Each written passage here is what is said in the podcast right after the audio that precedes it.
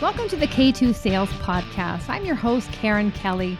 Every week, I'll be sitting down with a sales executive where they'll share their stories and experiences that produce game changing results. Let's be honest, sales can be a tough game. I'm sure at some point we've all delivered a less than stellar demo, been ghosted by a client or two, and sometimes maybe we did more talking than listening. And that's where I can help.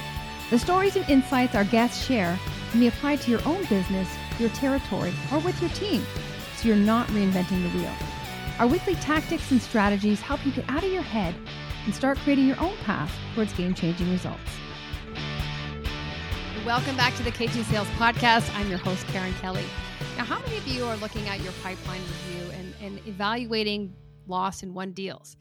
And if you look closely, the studies will show that 44% of deals are lost due to status quo. So, inactivity. The customers chose that their current state is better than moving forward to your solution. Um, and, and they've made that decision. But what's more surprising is 56% of deals are lost due to the customer's inability to make a decision. So, they're indecisive. And so, what we do as sales reps, and it's because this is all we know, is when we see that they're not responding, they're ghosting us, we're hearing crickets, we go back and we lay on the fear, the uncertainty, the doubt. You know, if you don't assign here, if you don't purchase this, uh, what's the risk to your team? You know, you're not going to get the the quarterly saving, whatever it is, you're dialing up the fear. But it's not. It's they're they're not fearful of status quo. They've already acknowledged that they want to move forward. And so what we're dealing here what we're dealing with here is it's indecisiveness. And so when we go 73% of the time this is what we do. We go to this customer and we try to redefeat status quo. It's not about status quo. And so what happens is because we're tackling a problem with the wrong solution, we're, we're looking at indecisiveness. What happens is 84% of the time we lose the deal because we are trying to redefeat status quo and it's actually their inability to make a decision. And so what we're better off doing is doing nothing.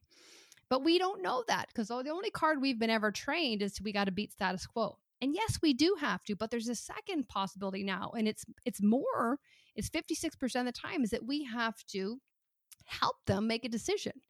And so I had the pleasure of speaking with Matt Dixon, the author of this amazing book, uh, The Jolt Effect, amongst other books. Uh, one of them, all all we know here, we all know this is the Challenger and uh, the Challenger customer. Definitely a, a, huge fan here. Highly recommend you read the Jolt Effect uh, if you haven't already. And what he talks about is how the Jolt really does address the level of indecisiveness with our customers. So J O L T, Jolt is first judge the level of indecisiveness. So there's a scale. O is offer your recommendation. L is limit the exploration. So keep keep the guardrails tight. The reason they're indecisive in the first place is they're looking at too much homework, reading too many white papers. And T is how can we take risk off the table? How can we make it safe for them to buy and re- reduce that potential of buyer's remorse? So, highly recommend uh, you listen to this, uh, forward it on to your team or anyone you feel would benefit because, again, we've all been trained on status quo, but now we know it's more than that. 56% of the time deals die to inactivity is because they can't make a decision. So, how can we help them do that? Um, on another note, um, we are launching the K2 Sales Academy this week. It is an online sales training for both sales reps and sales leaders. We're continually adding content so it's timely, it's relevant. There's a resource tab where you have access to templates, to scripts. There's uh, live webinars. There's live Q and A. So really, it's an annual subscription for both sales leaders and sales reps. And we're going to include a link to a free one week trial in the show notes. Hope you enjoy the conversation with Matt as much as I did, and thanks for watching. So first of all, Matt, I want to congratulate you on all all of your books, but the one that we're going to talk about today, and again, all of them are Amazon as well as Wall Street Journal bestsellers, but the one today is The Jolt Effect. So first of all, congratulations and welcome to the podcast. Thanks. Thanks for having me. I appreciate the invitation, Karen, and thank you for the kind words as well about the books. Yeah, my pleasure. Um, so when you think back to 2020, which isn't that long ago, but you know, some of us still have uh, nightmares and sweats about it. But you know, for you, it really was for you and Ted was the researchers' kind of a dream, and and yeah. really as a result of us sales professionals removing to the virtual environment, mm-hmm. it allowed you to gain access through AI and listen to I think it was two and a half million calls. Yeah. And, and this is what really is allowing us to have the conversation about this today as a result of your findings. Um, so why don't you you talk to us about you know the original the original purpose for your study was really to yeah. understand what the best reps are doing, but you came up with a, another possible reason apart from status quo through these studies of yours. So why don't you let us know? You know, where in the study was that second reason revealed that, that uh, yeah. uh, people are holding back? And and for those who haven't read the book, what is it? Yeah, sure. No, absolutely. Uh, happy to do that. So, just to take kind of a step back, you know, Ted and I were always big uh, fans of the work that uh, Professor Neil Rackham had done back in the you know the 70s and 80s with spin selling. Um, and for those who've uh, who've read that book, and if you haven't, by all means, it's such a fantastic um, uh, study of sales effectiveness. And I think one of the the real the first real uh, research backed kind of studies of sales or, or, or views on sales effectiveness But what Professor Rackham and his team did is they spent like 10 years sitting in on as a team of 12 people sitting in on 30 something thousand sales calls around the world. And I um, I had always tried to get different organizations to sponsor the same kind of study. And I, because I, I write about sales, I don't necessarily do sales. Um, my sales pitch fell a little bit flat because I pitch, I pitch people on this, and they'd say, "Oh, that sounds really interesting what do you think we'll get out of it? What do you think we'll learn? I said, that's the best part. We don't know. and they would say, okay, what other ideas do you have? So, so, you know, but then March of 2020 rolls around and something interesting happened. You know, Ted and I were working at a company called Tethr at the time. Uh, we're doing research, uh, R&D, product stuff for them. They're a conversation intelligence uh, platform, much like a Gong or a Chorus that your listeners might be familiar with. And um, we the, the pandemic rolls around uh, it's march of 2020 and in the world of sales uh, we went to 100% virtual literally overnight. And so Ted and I launched something which at the time we, we rebranded this because we didn't think the branding was great. Turned out I didn't realize this would be so confrontational, but we called it at the time the Sales Vaccine Project, which we we said, boy, this is cool because scientists are going to get us out of this. Pfizer would like it. You know, they might like it. we might get sued for that. Although I guess you might argue with the new book cover gets sued by the Jolt Cola people. I'm not sure. so, but it's um, you know, so we we said, hey, if scientists can figure out a way out of this pandemic, then damn it, we can figure out what's wrong with sales, and we're going to use modern technology to do it. And um, we recruited several dozen companies, and we asked them. Some of them were already recording sales calls on platforms like the ones I mentioned. Uh, others had not been doing that, but they agreed to do it for the purposes of the research. They started collecting these calls over about an 18 month period. We collected two and a half million sales calls from a variety of companies, and we used machine learning to study them. Now, to your question, um, the second part of your question, you know this what we discovered or what we went into study you know, we'd always been fascinated by this problem that I think all salespeople are very familiar with, which is the customer who says they want to buy from you, where it feels like you've won selection, um, you feel like you've put the status quo to bed, and then they ghost you or they dis they disengage from the sales process, they go radio silent, and um, and it's so frustrating for salespeople. We actually found in our study that about 40 to 60% of deals end up that way, lost to no decision. So if you think about that as a salesperson, uh, or if you're a listener and you're a manager of a team, or maybe a CRO or a CSO, and think about that multiplied across an organization, it's just a massive, massive productivity loss uh, to think about all the time we spend pursuing opportunities. Often that will go through the entire purchase process with us, only to end up disengaging and going radio silent. So we were always fascinated by what would possess somebody to do that. You know, mm-hmm. what would mm-hmm. possess a customer to to go through that entire process uh, only to do nothing, and um, what do the best salespeople do to avoid it? So that was kind of our ingoing. Um, that was the train we were looking to study. And what we found was pretty fascinating. So I think you alluded to this that you know the, I think the conventional wisdom in sales has always been that the customer who gets cold feet or disengages, the only reason the customer does that is because you failed to put their status quo to bed. You know, you've not conquered their status quo. And look, in sales, we know that status quo bias is a really powerful enemy. We contend with it all the time. Our customers will regularly, almost on a daily basis, pass up on op- better opportunities sitting right in front of them just to keep doing what they're doing today. Even mm-hmm. though they know it's a suboptimal choice, they do it because they don't like change, they're lazy, all the reasons that have been well documented by much smarter people than we are uh, for, for many, many years. So we've told salespeople, look, if the customer gets cold feet, then it's got to be a value problem or an urgency problem. So we what we see is that salespeople go back and they try to dial up the FOMO, right? The fear of missing out. And so they will either say, boy, Karen, you must have missed how many zeros were on that ROI projection. Like, or did you, you must have blinked when we were in the demo and I showed you that. Let's get back in the demo environment. Let's show you this again. Like, I want to play up how awesome, like, how could you say no to this? It's amazing. Like, you gotta, you gotta have this. Um, or if that doesn't work, if that fails to motivate you, I try to make you squirm a little bit with FUD tactics, fear, uncertainty, and doubt. And what I'm trying to do is create that burning platform. So, you know, Karen, you, know, you told me that, you know, your, your employees hate, hate you for making you use this platform and your customers hate you for, for this. Karen, everybody hates you for making, you know, using that whole, like, you got, you can't wish these problems away. Like they're not going to solve themselves. And, and, you know, you mentioned you're losing ground to competitors. Well, we work with all your competitors and you are losing ground to them. And so you try to make the customer feel like the, you know, the pain of inaction, right? The mm-hmm. cost that they'll realize by doing nothing. And if those two techniques fail, usually we resort to the 10% discount. You know, here's the, here's the discount that's only good this quarter, right? And uh, yeah. nothing I can do. If you kick it down the road, then prices go up. Um, and what we found was it was so interesting. We found that that is what the vast majority, almost 75% of the time, when the customer shows signs of cold feet or hesitation, late stage, you know, when they're after they've said they they want to buy from you, um, and they start to start get, getting cold feet and waffling and wavering and backpedaling, we dial up the FOMO, FOMO because we believe we haven't conquered the customer status quo. But what was so surprising to us and what led us to the that maybe we don't fully understand this problem, which you alluded to before, is that those techniques actually backfire way more often than they work out. Uh, in fact, there was about an 84% probability that you would increase the odds the deal will be lost to no decision if you do those things. And that was such a head scratcher to us because it flies in the face of, of what many folks, including ourselves, well, we've been talking to salespeople around the world about what great sellers do. I mean, in the Challenger sale, we say, I mean, there's a line in there that challengers are great at showing the customer how the pain of same, mm-hmm. the pain of the status quo is worse than the pain of change, right? So they're really good at breaking the gravitational pull of the status quo. We couldn't figure out why until we went back to the data. And, and what we found is exactly what you pointed out. It turns out there's two reasons a customer will do nothing. One is driven by status quo bias, which is uh, their preference for the status quo and again, this is a big enemy in sales. We are not going to sell anything in sales if we don't beat the status quo. But turns out there was an entirely separate driver of no decision losses that had nothing to do with the status quo, and that was customer indecision.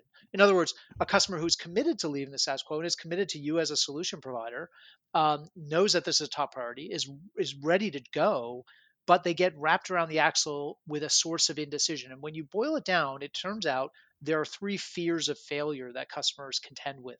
The first one is I don't know if I'm buying the I want to work with you, Karen. I want to leave my status quo and to buy from your company, but you put a lot in front of me and I don't know what should actually be in the proposal because I can't buy everything, right? So, what is the configuration of your solution that will lead to the best results? And I don't want to have buyer's remorse, right? Where I, I said we didn't need this or we do want that. And I look back and said, boy, I configured this the wrong way. I made a mistake. Um, the second fear of failure is that I haven't done enough research. So I feel like there's so much information out there about you, about your competitors, about this technology, about this landscape. I it's the next white paper I, that I read that's going to have all the answers. You know, it's going to show me all the pitfalls and landmines out there. And then the third fear of failure is that there's no safety net there. And what I mean is we call this outcome uncertainty. This is the customer feeling like I might not get what I'm paying for. I might not realize the ROI you've projected. I might not realize the cost savings, the market share capture, whatever the benefit is that you're selling. What if that doesn't come to pass?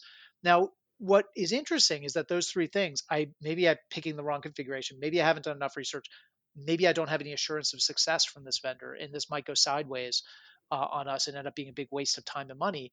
Those things have nothing to do with the status quo. So you could easily have, and turns out often do, have customers who are convinced that they need to leave their status quo, or absolutely convinced that you are the partner to do it with, um, and they're convinced that this is a top priority for their business, but then start worrying about one of these other things. And so, if I were to sum it up, what I would say is that in those situations, it's actually not about dialing up the FOMO, the fear of missing out. It's actually about dialing down the FOMO, the fear of messing up, because that's what's keeping the customer from moving forward. And when we do the math, we find that it's about 60% of the time uh, 40% of the time is the status quo, 60% of the time, give or take, is the customer one of these sources of indecision, this fear of failure. How do we get our customer who wants to move forward to realize they're making a great choice? They don't need to consume all the research out there because they're working with me and I'm a trusted advisor that can share with them the, the information they need to have to make a great decision. And they're not going to look like a fool. They're going to look like a hero by buying our solution. And, and there's every assurance of success here. So we've got to dial down that FOMO in, if you will, uh, in sales or, or in order to avoid those no decision losses. Mm-hmm. Wow, that's action packed there. I have to go back, rewind four minutes to, to get to the, to the point I wanted to really highlight. But let me just start by saying, Matt, when 73% of the time people three three to four deals people are going yeah. back and they're they're re smashing trying to smash that or defeat the status quo like you gotta be as a sales manager. That's all they know. That's the card, yeah, the one card. Right. Like guys, we must. It's like a knee jerk reaction. It totally yeah. is. So this, what you've come across, is new information. But I think when they truly understand now that when you go back and when you play the only card that you've ever known, and you get that burning platform and the discounts and everything, they don't yep. care. But yep. I think the eye opener here is that that 84% of the time has a worse effect on the deal. Like they are doing, it's better for them to do nothing at that point. That's exactly right. That's exactly right. And you know, you you put it well. They um, and we say in the book that when that's all you know, you've only got one hammer, and every hesitant customer looks like a nail. Yes. And and there, and granted, there are lots of customers who are hesitant because you haven't demonstrated the value. They're not convinced that their status quo is not good enough. They're not convinced that you are the partner to, to change with and they're not convinced it's a top priority. And so for those customers, absolutely go to town with your yeah. beat the status quo hammer. But for the other ones, you're right. It actually can backfire more often than it works out. And I think one of the, the most important things you you said there is I think for salespeople, people ask me a lot, like, what's the first thing you should do around this? And I say, take a breath. like when the customer starts to disengage and show those that trepidation, that hesitation, those signs of cold feet, avoid the knee jerk reaction because you mm-hmm. actually could make things a lot worse for yourself and that becomes an un, in many cases sort of like you're in this flat spin which is unrecoverable at that point and so think for a moment what do i really think is giving this customer pause and it might not be that you haven't you know um, uh, dangled a discount in front of them or you haven't used the fud and and you haven't demonstrated value it might be something else and it often turns out it is something else mm-hmm. But imagine what they're thinking. So they're mm-hmm. they know that you know what the pain of saying I'm willing to go there. Yeah. And then you and then basically you're throwing fear tactics their way when it's not actually that it's indecisive it's indecision do you that yeah. exasperates them and now they're going oh my god i got to do more homework you know how am i going to determine that this is the right uh, solution like basically i'm going to kill the budget for my department and i don't want yeah. egg on my face you've yeah. exasperated things you're throwing fear at me i'm going to be yep. paralyzed now that i'm you can see why they would do nothing yeah, they're already, eh, you know, we're, uh, what we talk about is the fact that the, you know, because people ask, well, I get that maybe it's not effective, but why is it counterproductive? Mm-hmm. And I think it's for exactly the reason you just articulated you're using scare tactics to sell to somebody who's already afraid. Mm-hmm. And so you're just giving them more to be afraid about. I was worried we are picking the wrong configuration. I was worried that we might not get the ROI we've gotten the proposal and that I used to build my business case with the CFO in an environment where, by the way, where cash is king and there's so much scrutiny even on low level purchases today. I cannot afford to have this go sideways. Like that, guy, I could get fired for that, right? Mm-hmm. And now you've heaped on top of it that the price is going to go up by 10% next quarter yeah. or that you know that uh, that you work with all my competitors like i already knew that and now i'm just frozen right? Yeah. i'm absolutely frozen in place. Well, well, even you know mental health and anxiety it's at a high like For you're sure. going to throw people over the ledge yeah. they're like i'm just not even going to like look at anything in this division anymore because i have tachycardia when i think about it. That's right. Salespeople it turns out are very good at this so so you know what? And and the, the irony is that's all they know. So yeah. in their defense, it's all they know. It's all For that sure. the managers have told them. So this is this is new. It really is new. And uh, it it you know when I when I read the book and I love the book and if whoever hasn't purchased it, I highly encourage you to do that. But it's just it's almost an obvious way of thinking, but I think as salespeople, we're so reactive. And like you said, yeah. if we could just pause for a moment and go, look, we've already um, we've we've uncovered that they're okay to move forward. So it's not mm-hmm. that. So just kind of think back into past conversations. Even I think look at the person as a whole and say like, are yeah. they risk averse in life? Is this person yeah. afraid to pull yeah. the trigger? Are they, you know, when they told me about their kids camping trip and they couldn't choose a site, like, is there patterns here? You know, things like that. Think about it. when I went out to dinner with them at the at the industry conference. How long did they pause before they placed their order? so, um, yeah, you know, you're you're you're so right. It is a different way of thinking, but it's but it's a very a kind of human way of thinking. And I think if we put ourselves in that situation, there's this irony. We've been collecting data on this. It's not in the book actually, but since the book came out, um, we've been asking salespeople to assess um, depth, breadth, kind of intensifiers of indecision with their customers. And then we've also been asking salespeople themselves to go through um, what psychologists call the indecisiveness scale, which is a set of about 20 questions that have been proven over time to be a great predictor of one's an individual's level of indecisiveness. And what's so interesting is that salespeople, when they go through the personal assessment, are actually as indecisive as any of us, right? Mm-hmm. They they wrestle with decisions, they wrestle with choice overload, they wrestle with lack of information, outcome uncertainty, all these things. They're just human beings, but they all think that their customers are very decisive. They in in their view, I'm talking to a seasoned executive, a seasoned manager, and those people are very decisive. I'm indecisive, and all my friends are indecisive. My family is, but those people, they're not. And you know what? They're not. They're really not. And somebody came up to me after I presented a couple weeks ago in San Francisco. They were a VP of sales for a, a tech company that I think all of your listeners would know. So I won't mention them by name, but she came up to me after my presentation, and she said, you know. I thought about what we this knee jerk reaction, like what we all do. And she said, I was actually on a call with one of my reps right before your presentation and our tactic was to use the disappearing discount as a way to get them to say yes this quarter right? She's like we do this all the time. Yeah. And i what i suddenly realize is the customer's not worried about losing out on a 10% discount. What they're mm-hmm. worried about is losing their job. Yeah. That's the thing that's really important right? Yeah. and okay that's maybe that's an extreme example but even if it's as simple as um, missing out on uh, you know an opportunity to change the status quo, make things better for their company. Like mm-hmm. nobody ever got fired for maintaining the status quo. People do get fired, or they maybe just have egg on their face when they make a big decision or a big purchase and it doesn't work out. Mm-hmm. And especially in today's environment, that's a really bad look for customers. Nobody wants to be the person holding the bag and be culpable for making a decision. Now, in the book, we go into, as you know very well, and uh, your listeners, as they um, uh, get into the book, they'll they'll see we talk about the difference between status quo bias and this thing called omission bias. Omission bias uh, ultimately is about uh, avoiding loss, but avoiding losses that are directly attributable to you because you made a mistake. So again, we're okay with missing out as human beings, but we are not okay with messing up. And that is true of our customers as well. And that is why indecision trumps status quo bias as the main reason for doing nothing uh, in our analysis. Mm-hmm. Yeah, and I have the here the errors of omission and errors of commission. Yep. You know, you can see why here it says it's tangible and observable and personable. Yeah. People can point the finger back to you.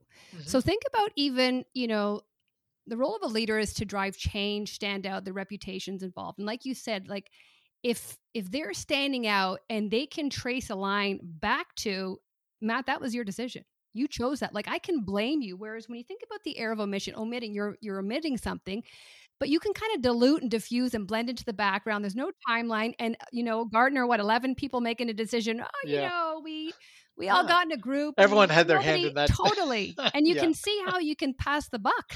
Oh yeah. Yeah. We, we say, look, the status quo is born of many mothers and fathers in the organization. It was, it's been here for a long time. Yes. There's lots of other people who passed up on opportunities to change the status quo. They chose not to. There's been buying committees. There are, you know, legions of managers and executives who've, uh, who've had the opportunity to change the status quo and none of them have. They just kick the can down the road. But when somebody does try to change it and doesn't work out, usually there's somebody to blame. Even in that environment where there are 11 purchase, you know, are decision makers or stakeholders around the buying committee, there's still one person's name on the contract. Mm-hmm. There's one person who who made the call. And in certain cases, you know, put their badge on the table and said, yep. "We need this. We need to drive this," and um, and that is the person who gets called to task first when it doesn't work out. And think about the economic environment when right now where people yeah. are laying off, pe- you know, people, yes. and it's like for me to stick my out, like I, I wouldn't do it before. I'm most certainly not going to do it now. For sure, yeah, for sure. I and I think you know that certainly we're seeing this big spike in no decision losses, like almost on a daily basis. I I've talked to salespeople like last week who I talked to again this week who've said they've seen their no decision loss rate go up or mm. deals that they were convinced they didn't think it was a big problem for them last week. And now they're reaching out saying, actually, this is a big problem because I've got three deals that just evaporated right before my eyes and the customers completely got ghosted me, you know? And um, so this is happening more and more in the current environment. But I also think if you think about the things that drive this fear of failure. So too many options. I don't know what to choose. Mm-hmm. Well, I'd I'd ask listeners, you know, for how many of you are your companies putting more options in front of your customers versus fewer options? And I think almost everyone would say, well, we're putting more in front of them. We're putting different versions of our solution, partner integrations, you know, mm-hmm. um, different ways for all, different contract lengths, premium versions, basic versions, like you roadmap items, you name it. Like there's more and more and more. Well, that intensifies the customer's worry that they might choose the wrong thing because in a world where everything looks good and there's so much marginal difference between option A and option B and option C, the best choice is to do nothing because you don't mm-hmm. want to choose option B and then realize later actually option A or C was the better one to go with. I'd also ask listeners think about uh, in your industries, uh, in your space, do you think there's more or less information today available to a to a customer to evaluate you, your competitors, the the industry you play in, the market you play in, your technology, you name it, today than there was yesterday. I think we'd mm-hmm. all say there's way more today, and guess what? There's going to be a lot more tomorrow. That intensifies the customer's fear that they haven't consumed enough. Right? Mm-hmm. It's the mm-hmm. next white paper that's going to have all the answers. Um, and then the third thing, outcome uncertainty. I'd also ask listeners to think about. Uh, you know, for how many of us are we trying to move up the value chain, go from like simple transactional product sales, maybe um, you know uh, low low price points up to sticky multi-year solutions that are true you know we're selling transformation you know we're selling this encompassing solution. And i think for for most listeners they'd say yeah our company is trying to move up that value chain. Well if you are the stakes go up dramatically for your customer. Now they really start to sweat am i going to get what we're paying for? This is a bet the career kind of purchase. Mm-hmm. so these things i think uh, irrespective of the downturn and the economic environment these are like genies we can't put back in the bottle you know, I think indecision and fear of failure is driven by things that are out of any of our control. And so I think it's really incumbent upon all salespeople to to figure out how do we deal with this. Mm-hmm. Huge. And you know, when you think about, first of all, when I started sales, there was no internet. we had to meet face to face, so th- this wouldn't even be applicable, right?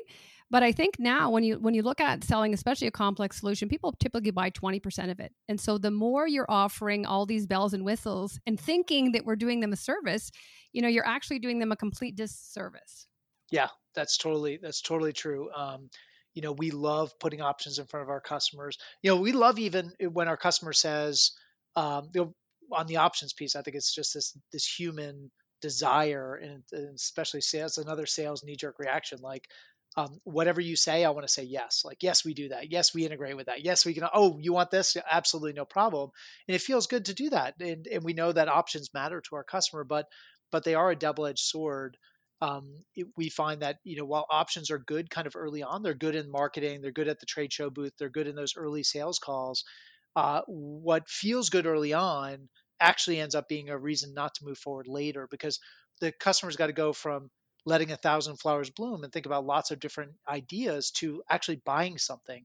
And that requires that they decide not just what's going to be in the proposal, but what is not going to be in the proposal. And those are really hard decisions.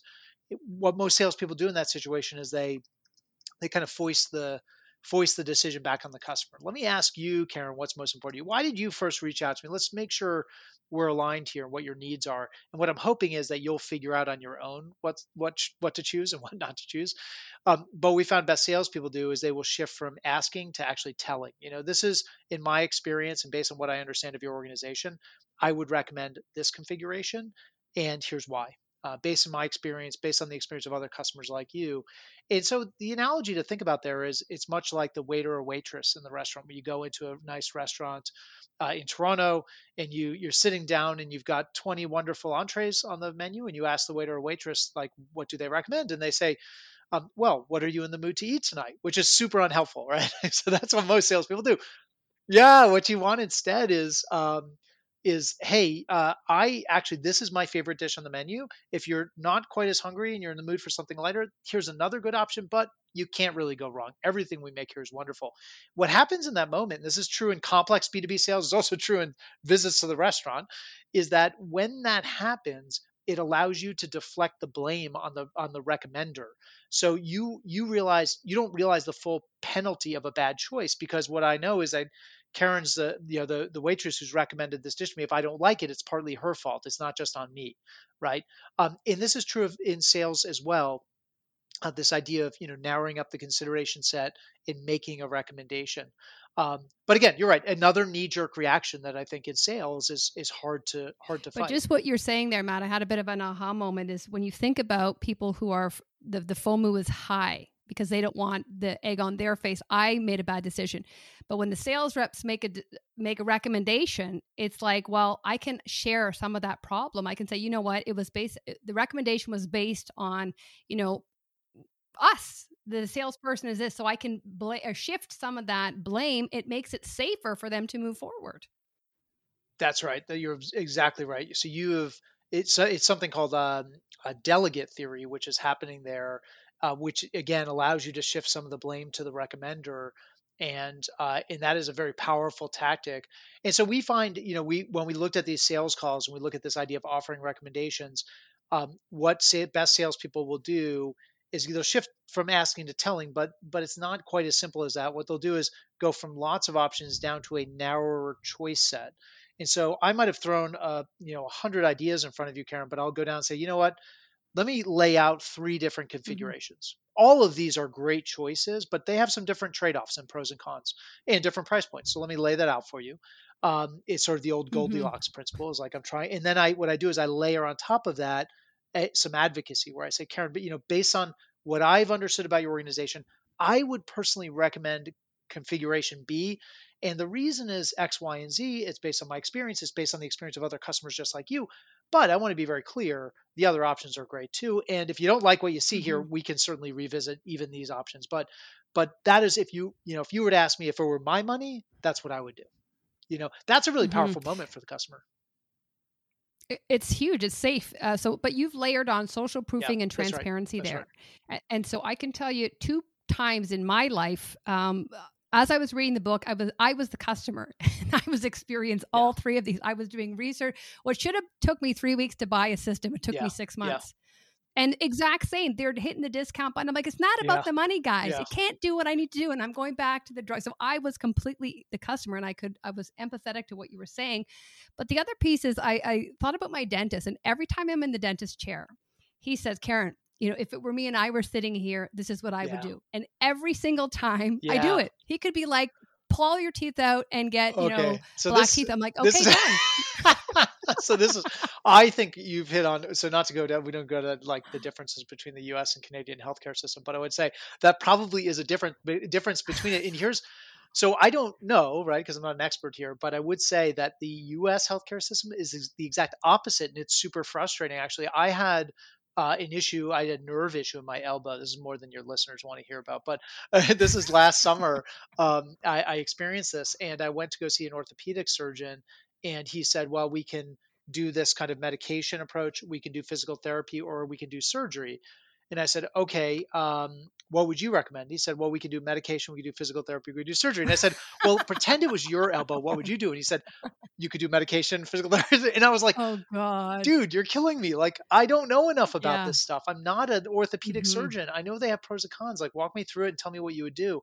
Instead, what I had to do is go, you know talk to friends and and talk yeah, a friend who's an orthopedic surgeon who would give me some like inside baseball kind of um, information i did a lot of online research and it was super frustrating and it made me feel really alone honestly that i was mm-hmm, i was alone mm-hmm. with the consequences of, of a bad decision versus being able to share yeah. that with somebody so yeah and, you know what? Even here in Canada, when sometimes they're not as you know fluid with it, but when pushed and uh, said, "Look, if this was your yeah. daughter, uh, yeah, yeah, what would you do?" They will always give you the straight because you can imagine like the impact of making the sure. wrong decision. Like you, you, you know, they didn't offer you jolt. Yeah, yeah, the jolt. Well, look, and, and, these are more important but, decisions than ordering a dish off a restaurant menu. Like that's not a life, but some exactly. of these are life and death and quality of life issues, right?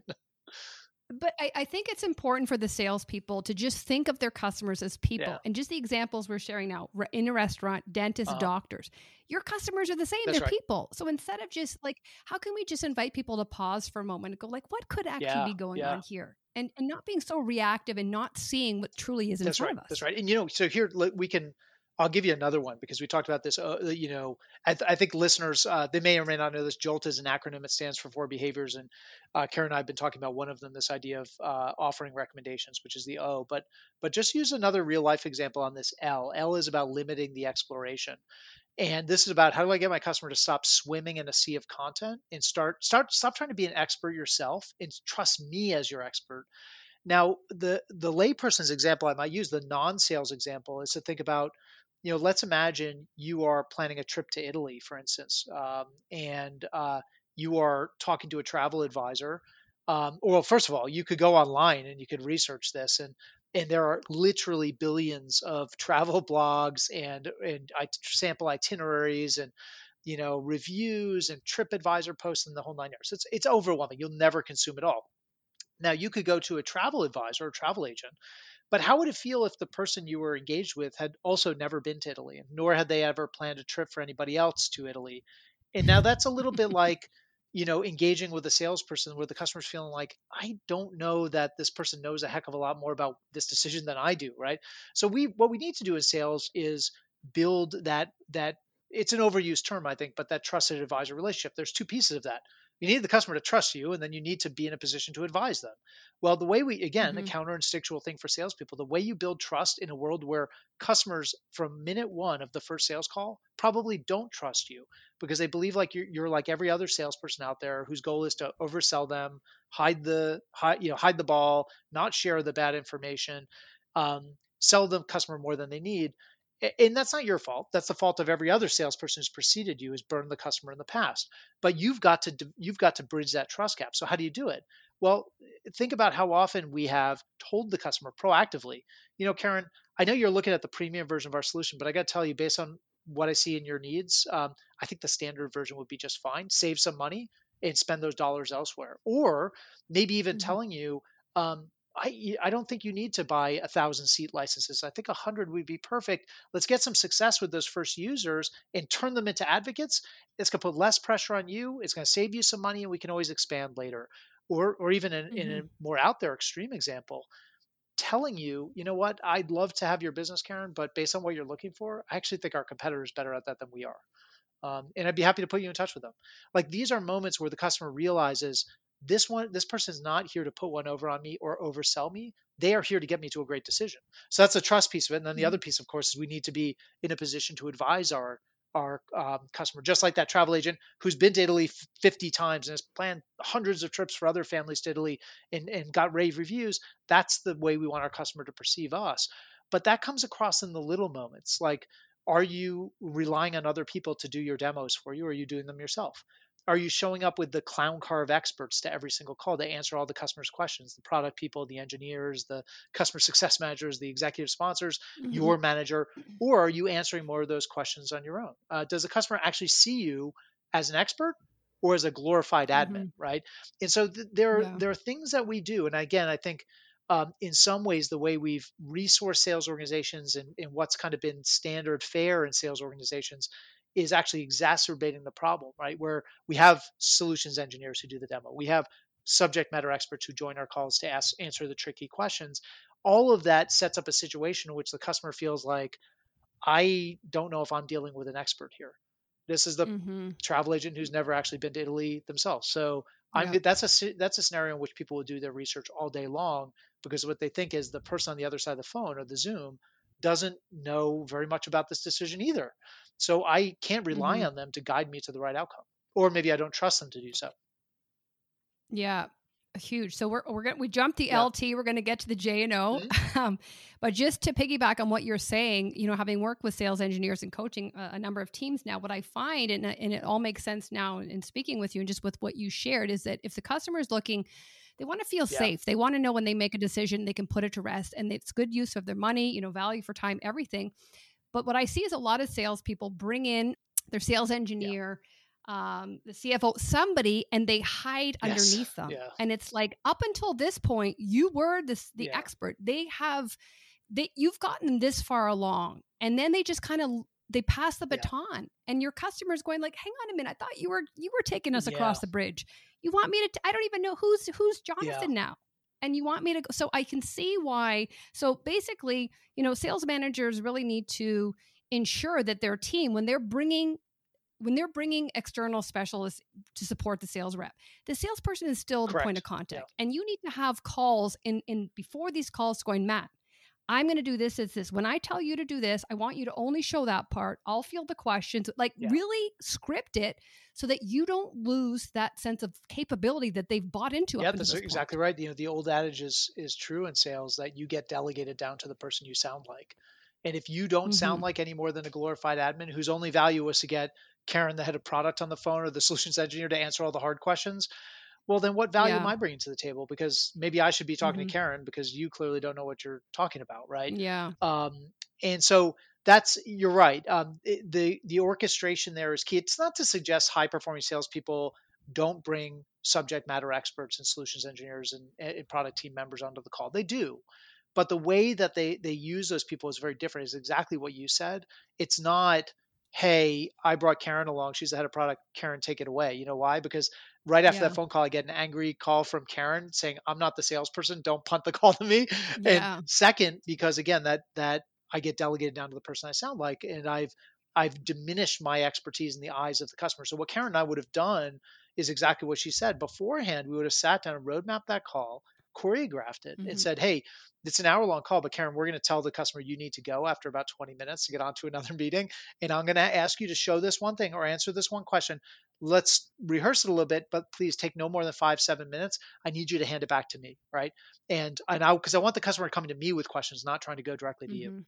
So why don't you back us up with the jolt and let, us start. What what is the J? Yeah, represent? the J is uh, judging the level of indecision. So you know this it all starts here. It's all about um, something you talked about uh, earlier, Karen, which is understanding our customers' own personal level of indecisiveness. How indecisive are they as an individual? As well, how indecisive are the other stakeholders on the buying committee? Um, it's about understanding the sources of their indecision. Where's it coming from? And it's also about understanding kind of um, uh, contextual factors that might be going on, like heightened budget scrutiny, or did the company get burned in the past on a similar purchase, or um, uh, you know, is it is it a is it a recessionary environment where there's just a lot of eyes on every single purchase? You know, these are things that can really amp up the decision. Now, indecision. Now, what's interesting about indecision is that um, we found that in two and a half million sales calls, almost 90%, 87% to be precise, were with customers that were displaying either moderate or high levels of indecision. So there's like nowhere to hide from this problem. You can't decide as a salesperson, I'm only going to sell to the decisive customers because there's only 13% of them, you know, are decisive. There's not enough of them to hit your number. Um, and so you've got to deal with indecision. But indecision is one of these weird things because if it is everywhere, how come we don't pick up on it right it's it feels like carbon monoxide like you can't see it you can't taste it you can't smell it uh, you can't touch it and indecision is very similar. And I think it's for a very simple reason, which is these fears of failure, in fact, are quite personal in nature. You know, the, it's about the customer's fear, literally, of looking like a fool, or maybe even look, losing mm-hmm. their job. And that is not the kind. None of your customers will ever raise their hand and say, "Karen, I, I'm a very indecisive person, and I am deathly afraid of making the wrong choice here." Like they all they all play off like they're very decisive. And again, that's why salespeople think that they're dealing with very decisive customers. But that's an act that they're they're they're playing or they're um, uh, they're they're doing in front of us. We know deep down they are indecisive, but how do we surface it? And so what mm-hmm. we found is there's there's really two techniques uh, at play here, and the metaphor I like to use is for salespeople to think of themselves like a maybe a surface warship, and you know there's a submarine lurking underneath the water, um, uh, waiting to do you harm. In uh, in I, am not a sailor. You'll be able to tell this in any, any moment. But uh, in submarine warfare, there's like two ways that a surface ship could detect a submarine. The first is through listening, right? So is the is there an object making noise, right? Um, and so as salespeople, we need to dial in our active listening to pick up on the signs of indecision. But again, we in a world where we've never been taught to listen for these things, um, and where many of the things that customers say or do are kind of head fakes. I want, oh, this, this sounds great, Karen. I'd love to, I'd love to have another reference call. I, oh, but let's do that demo again. It was so amazing. For the average salesperson, seems great, but is actually masking a hidden source of indecision. So once we can tune our listening and to pick up on these things, we're, we're much better off. Now, the second thing is if the customer's not giving us anything, if the submarine's not making any noise, what do surface ships do? Well, what they do is they send out a ping, literally ping a, a noise in the water, and they're waiting to hear the reflection back. Now, it's the same thing in sales. It's not asking your customer, hey, are you an indecisive person? Like, you know, first of all, they'll find that offensive, and then second, they'll lie to you. so, what we do, what a ping is in sales, is the salesperson trying to articulate the fear that they feel like the customer's grappling with, and then listen for the echo or listen for the customer to redirect them. So, it might be me saying, you know, Karen, based on uh, what I'm picking up here is I put a lot in front of you, and maybe I'm sensing a bit of hesitation that you don't know what should be in the final configuration because it all it all it's a buffet where everything looks good, right? And just to let you know, every other customer I've ever sold to also has that hesitation moment of hesitation. So it's mm-hmm. totally normal. And that allows the mm-hmm. customer, first of all, it gets something that the customer's worried about, which is embarrassing actually. It gets it on the table so it can be spoken about. It's been calibrated because now you know it's totally normal because everyone deals with this. And it it either gets a a reflection back where you say, yeah, actually, that that is kind of a concern. The last thing we can afford to do is configure this platform in the wrong way. We know we want to work with mm-hmm. you, but we can't have everything. And so, what should be in the final configuration? We just don't know. Um, it it makes it okay, and you get that reflection, that that confirmation that yes, that's my concern. Or what it might get is a mm-hmm. redirect. So it might have you saying, well, actually, that's not our concern at all. I think we're pretty comfortable with this. What we're really concerned about is that we might overbuy, right? We might buy a thousand seat licenses when in fact only 100 people use the platform. Like we can't afford that. And that's a little bit more that outcome uncertainty, but it gets you to redirect towards the real fear and the real concern. So mm-hmm. now, once we do this, once we assess the level of indecision, it lets us do lots of things in sales. We figure out our playbook. How am I going to get you across the finish line? What needs to happen?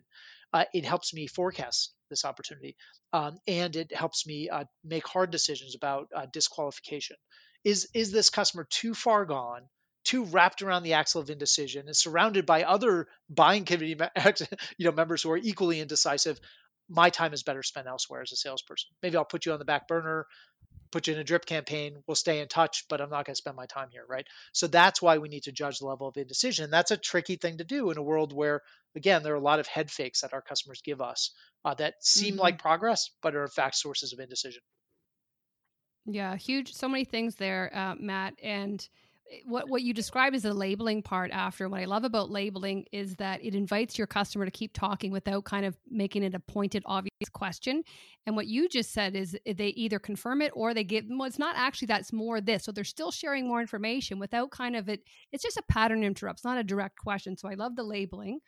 And, and even what I do, I just I always say, you know, rest assured you're not the yes. only one. A lot of the sales yeah. teams I work yeah. with, they too are experiencing that, and you can just see their shoulders like, come oh, down, and they're like, "You're not alone." alone. Like, yeah. no, this is very typical. Even if it's not, I'm like, you're the only ones doing this. So, um, all jokes aside, there.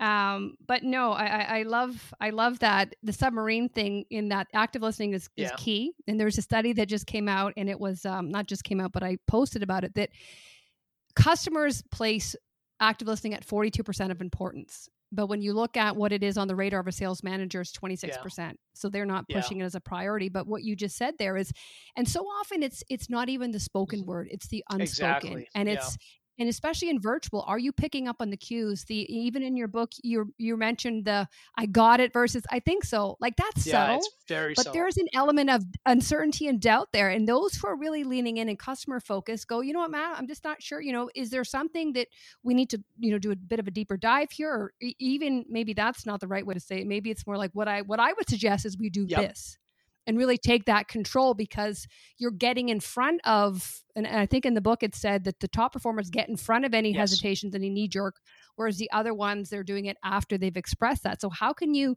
and kind of going back to Challenger, really keep that control? Yeah. Don't allow the hesitation, the knee jerk to come in. Just layer them with you're in good yeah. hands. I am a trusted advisor. You can trust me. This isn't the first rodeo I've been to, and let me show you how. And really take your hand. yeah, hand. and it, it really is such a uh, comforting moment. It, first of all, it makes the customer feel like they're not alone, right? But in fact, they're going through yeah. this with somebody who's helping them look around corners, who is a real expert, and and most importantly, has sold this solution to customers just like me, and have helped mm-hmm. that those other customers get value and to look like heroes, not look like fools. And so you're right. It's just there's so many subtle moments that I think you if you look at that you mentioned before these signs of implicit what we call implicit non-acceptance the difference between yes you nailed the answer to my question and i guess so you know, an average performer Mm-hmm. lumps those two together. Those are one and the same, right? I'm, I'm going to put you down for Mhm. yes, Karen, and we're going to keep going with the sales pitch. a high performer, we found this in the calls, they would actually stop the conversation and say, I don't want to read Mhm. into it, um, but uh, is is there something going on here? I'm by, thinking maybe I didn't totally nail the answer to your question, or maybe there's something else you're Mhm. worried about. So I'd love to have a conversation about that because I'm not doing my job if I don't, you know, allay any Mhm. concerns that you might have. So, you know, these are these are subtle moments, and they're so hard to, they're, or they're so easy, I should say, to let you know slip past us unnoticed. But Mhm. once we know what we're looking for and what we're listening for, we start to pick up on these things, right? And we can, and then Mhm. we can work with it. We can do something about it.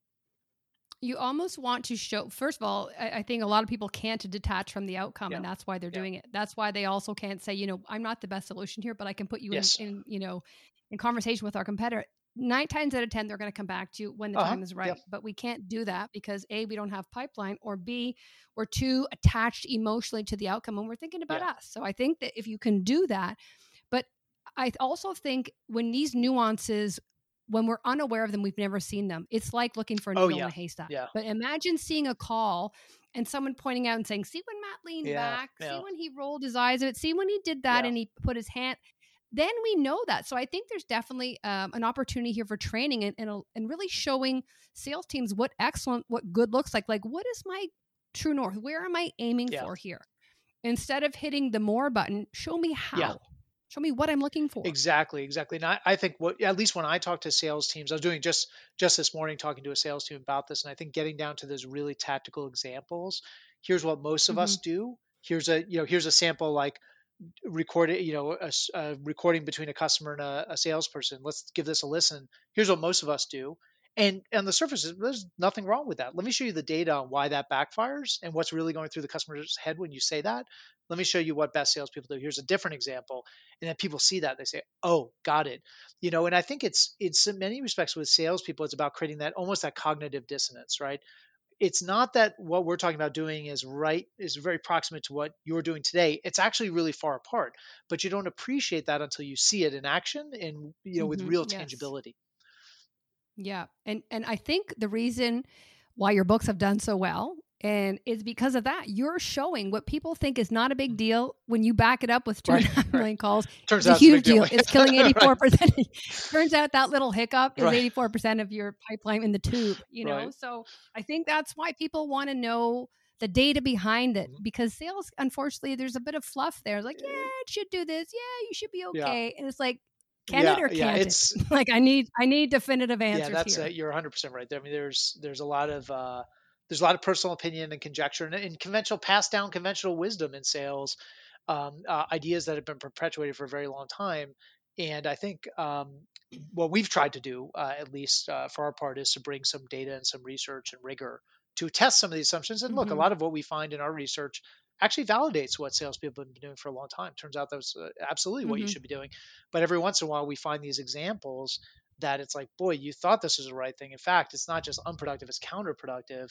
And those are the Yeah. moments that I think create that real head snapping, like, wow, we brought data to bear on on a problem that we could never really figure out. It was like we're beating our heads against the wall, and now we know why.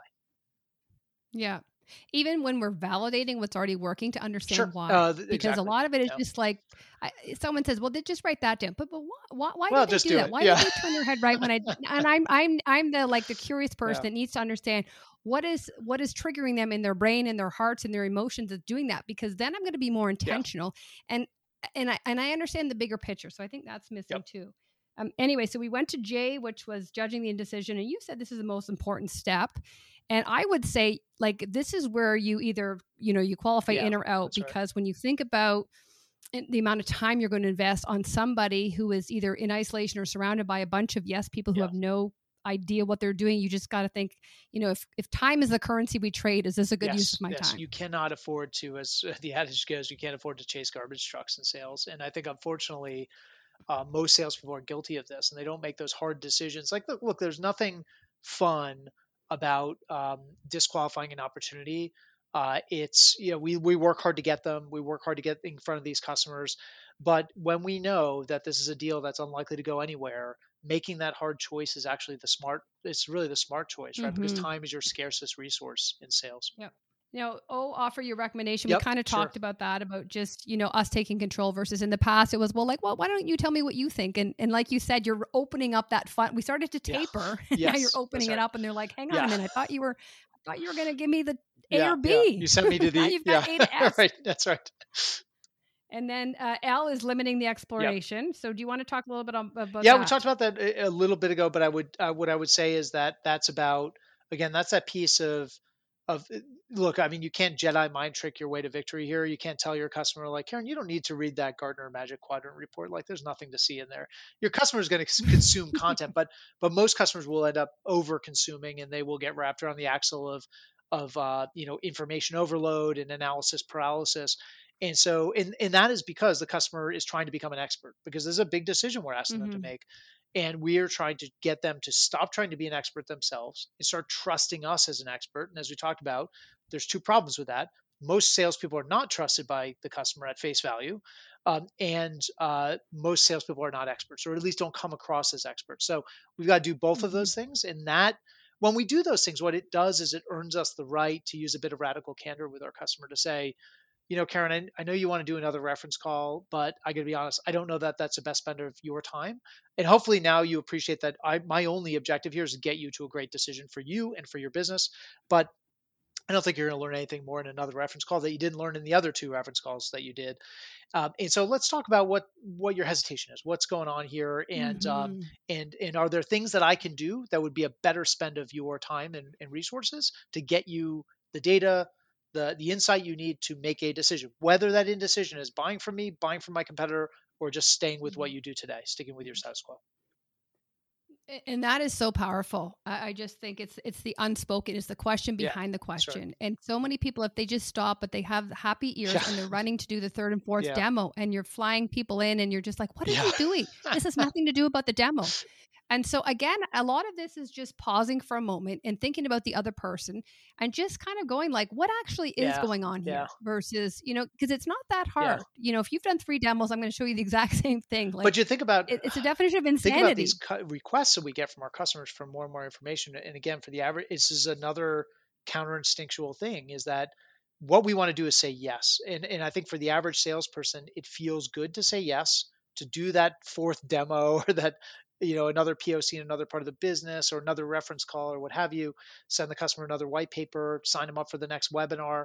Like that feels good. And and deep down what the average salesperson likes about that is that this is a customer who is making progress, right? They're continuing to engage in the sale, they're moving towards the finish line. And even better than that, when my manager asked me in the pipeline review what the next step is, I've got a next step, right? So, oh, it- yeah no problem. Uh, Karen's coming to next month's webinar. It's going to be great. And we're going to debrief afterwards. It's going to be great. And I feel like we're making progress. But what high performers know is that is a customer who is never going to make a decision, right? That person is is in the Mhm. analysis paralysis zone. And you have here the level of comfort with tension most sellers Yeah, lack yeah. is the definition between high performers. And and and I just think, you know, I don't know, for me saying yes or, or getting even a yes, I'm like, that's not No, a yes. no. I can read in between the No. line. And that's where the labeling comes in and, and call it Yeah. out.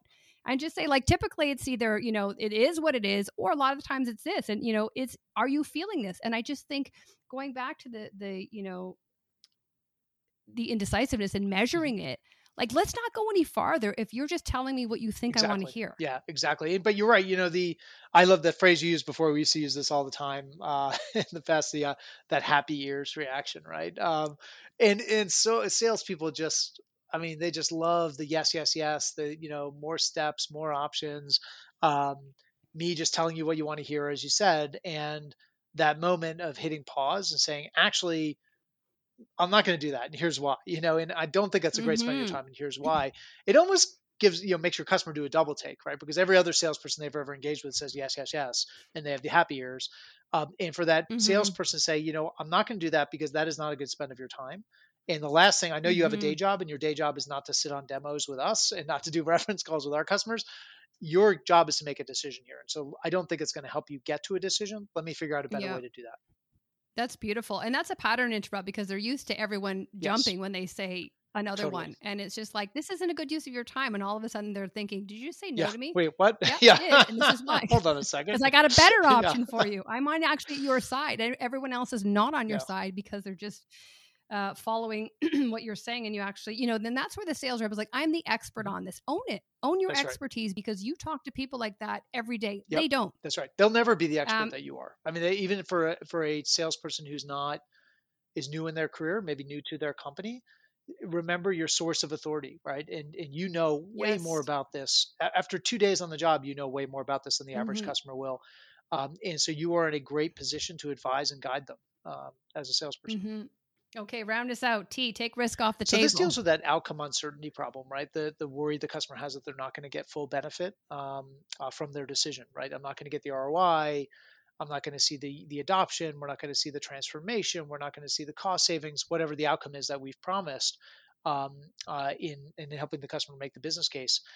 And what and again that this one's really cute, right? Because it's it's really painful for the customer to think about, hey, I built my business case on a 5x ROI with my CFO.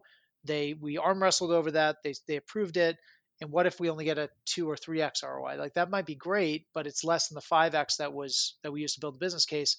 Somebody's head's going to roll, and it's going to be me because it's my name on the agreement. Um, and so this is this is a really tough one. And we find as best sales, the first thing I will say about this is that the seeds of outcome uncertainty and hesitation that customers have around, am I really going to see these benefits? Are we really going to capture all those uh, that ROI? The seeds of that are planted very early in the sale. So this is not just like a late stage thing. This is something that actually you need to be really mindful of early on. We found even looking at the same companies in our data set, we looked at high performers versus average performers, and they're selling the same exact solution average performers grossly inflated the ROI, the cost savings, the the benefits that the customer could expect compared to what high performers do. High performers live by the Mhm. mindset of under promise and over deliver, right? Even where the customer would say to them, "Yeah, I know you're saying it's a 5x ROI, but I was looking at the case study on the website. By the way, that those those that company I know them really well. They're just like us. And they got a 10x ROI. So why are you saying we can't expect that?" The high performers will say, you know, we love that case study. It's a great case. That's why it's on our website. you know, um, glad Mhm. you found it. And but you got to keep in mind, there's a lot of things that went right with that customer. They resourced the heck out of this. They had planetary alignment with their initiatives. Like this was an executive-led uh, thing. So what I'd rather do is is build a business case around 5x ROI because we see that on 100% of our deployments, and everything beyond that, which I'm com- I'm comfortable we will see something beyond that is upside. And so now you look like a hero, not like a fool because you didn't. And, and if we build this around 10x, you're going to feel tons of pressure to deliver that, and we got to have everything go right. So let's be more um, more reasonable, if you will, with our expectations. So that you see that early on, and then later when we when the because the customer, even if their expectations are properly set, they'll still say, well. What if we don't get the 5x ROI? And I'm not even blaming you, but like our company, are we're so you know we're so dysfunctional. There's no way we we, we screw up everything. There's no way we'll see that. Um, how do we provide some assurance of success? And there's so many different ways to do it. Um, we saw like in, in more transactional purchases, obviously opt out clauses and cancellation for convenience, things like that. In more um, complex solution sales, we would see salespeople using things like additional professional services. Now, what's interesting to us is that obviously high performers sell more of that stuff than average performers but it was the way that they would position those resources. So they would say you know karen i know you want to diy this. I know you want your own team to do the work. That's one of the beautiful things about our platform. We have all the training videos the cs team. We're there to support you. You can do this on your own. We've got the playbook. And lots of examples of companies just like you who can uh, do it themselves but what I'd recommend is because it's such a big, um, there's so many eyes on this. I'd recommend adding a slug of about 100, maybe 200 professional services hours. Um, and the reason is that it provides a bit of a safety net. If anything goes sideways here, you've got the A team lined up and they can swarm the problem and get you back on track. And if you don't use those hours, let's roll them into the renewal contract, right, next year. So, Mhm. um, and so again, how do I provide that assurance that you feel like, boy, these folks know what they're doing. They've they've established. Mhm. I'm not going to look like a fool. I'm going to look like a hero. Another example might be um, a uh, you know mutual uh, mutual action plan or a, a value plan or pulling forward the customer success team to say, you know, let's start thinking about how we're going to go from contract signature to value and what that first you know two months three months looks like here's a roadmap and by the way it has roles, it has KPIs, it has resourcing requirements, expectations, gotchas, and landmines that we've realized in our experience sometimes trip up our customers. So let mm-hmm. this is built back from the experience of our most successful customers, and it's informed by the experiences of customers who haven't gotten all the value. And so this is like your roadmap to success, and, and let's start onboarding you to this. So that again gives the customer the confidence that you've seen this movie before. You know exactly you're going to help me look around corners. You're going to help me avoid those pitfalls, and uh, and you've got my back. Mm-hmm. And imagine the person who had FOMO. Yeah. He's now an advocate. That's right. Going, That's right. He, he's bringing that to his boss and saying, "We need to move forward because look, we've already mapped yep. out you know the first three months how we're going to recognize and reap you know the whatever was promised yeah. to us I, and i think that's what's missing and even just what you shared the context in you know the reason why we're doing this a lot of people that just they're selling here's another line item but why because it, it looks very self-serving for the for salesperson sure. yeah. and it's like we can do this we have all the videos so here's option yep. a but on the other hand what you showed me and you know there was some apprehension in you know moving forward and making a decision this would really give you that added level of protection and buffer to ensure that nothing yep. goes wrong. And, and and I think what's missing is sales reps are unable to help people see around the mm-hmm. corner. And that's why they're reluctant to that was why I didn't buy either. Nobody could help me see around the corner. And so it's like my fear I was just hanging on to yeah. status. I was like, this, I'm never going to move because nobody can tell me that this is going to yeah. work out. And, and sometimes they haven't done it themselves. Yeah. That's right. That's right. They, they don't, they're not speaking from um, any source of authority, right. Or any experience. No. And, you know, in that situation, the status quo becomes the default option. It's not, you may have looked at your status quo and said, Hey, I, it stinks and I need to move forward. And I actually even think I want to move forward with this vendor. And I know this is a top priority for me and my business, but I don't know if they're gonna if they've got my back. I don't know if I'll actually see the benefits, and this might have end, up being a big waste of time and money and resources. And so I just do nothing, which then makes the status quo kind of the default and the safer choice. Yeah. Wow. My head is full. no, this is great. I, I enjoy going through all this stuff with you. It's awesome. Uh, so just you know, we talked about why you you did the yep. study in the first place, and it really was to look at you know what high performers are doing to get around status quo. But what revealed itself was that fifty six percent of the time, it's actually the inability to make yep. a decision. So which was huge. And then as a result of that, you and Ted, you know, took your findings and came up with the jolt effect. So, um, want to thank you so much for your time. And before we go, Matt, where I know people are going to want to know more about you, um, I'll link where they can purchase the book. But wh- what's the best way for people to follow you to get in touch with you should they want to learn more about any of your books? Yeah, absolutely. So i am pretty active on LinkedIn. Um, so if folks want to connect with me on LinkedIn, tell me you heard me on the show, and and send me a send me an invitation if you have a follow up question or or want to learn more, that's a great place to get a hold of me. And then for folks who want to learn more about the Jolt Effect, about the research, uh, we've, uh, you know, how do I bring these skills to my sales team, enable my managers to coach these skills? We've got a whole, you know, bevy of enablement content that we built on our portal, the Jolt Effect, or it's jolteffect.com, not the Jolt Effect, but jolteffect.com. And uh, you can check that out. Again, lots of options for folks to, uh, to evaluate some some free content as well for readers to go and download uh, to continue their learning journey and uh, and move the needle on some of these important skills. Excellent. And we'll be sure to include all those in the show notes. So thank you again for sharing all your insights and wisdom. Um, I know I learned a lot and I can uh, imagine my, my audience did as well. So thank you, Matt. And thank you all for tuning in. We'll see you next time. Thanks, Karen.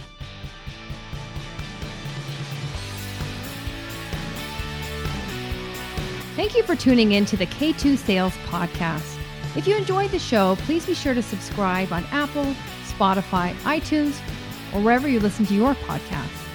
Our weekly sales insights are geared towards sales reps, leaders, and small business owners to help navigate the complexity of modern day sales. Our tactical takeaways help you put a plan in place to start creating your own game changing results. Until next time, happy selling.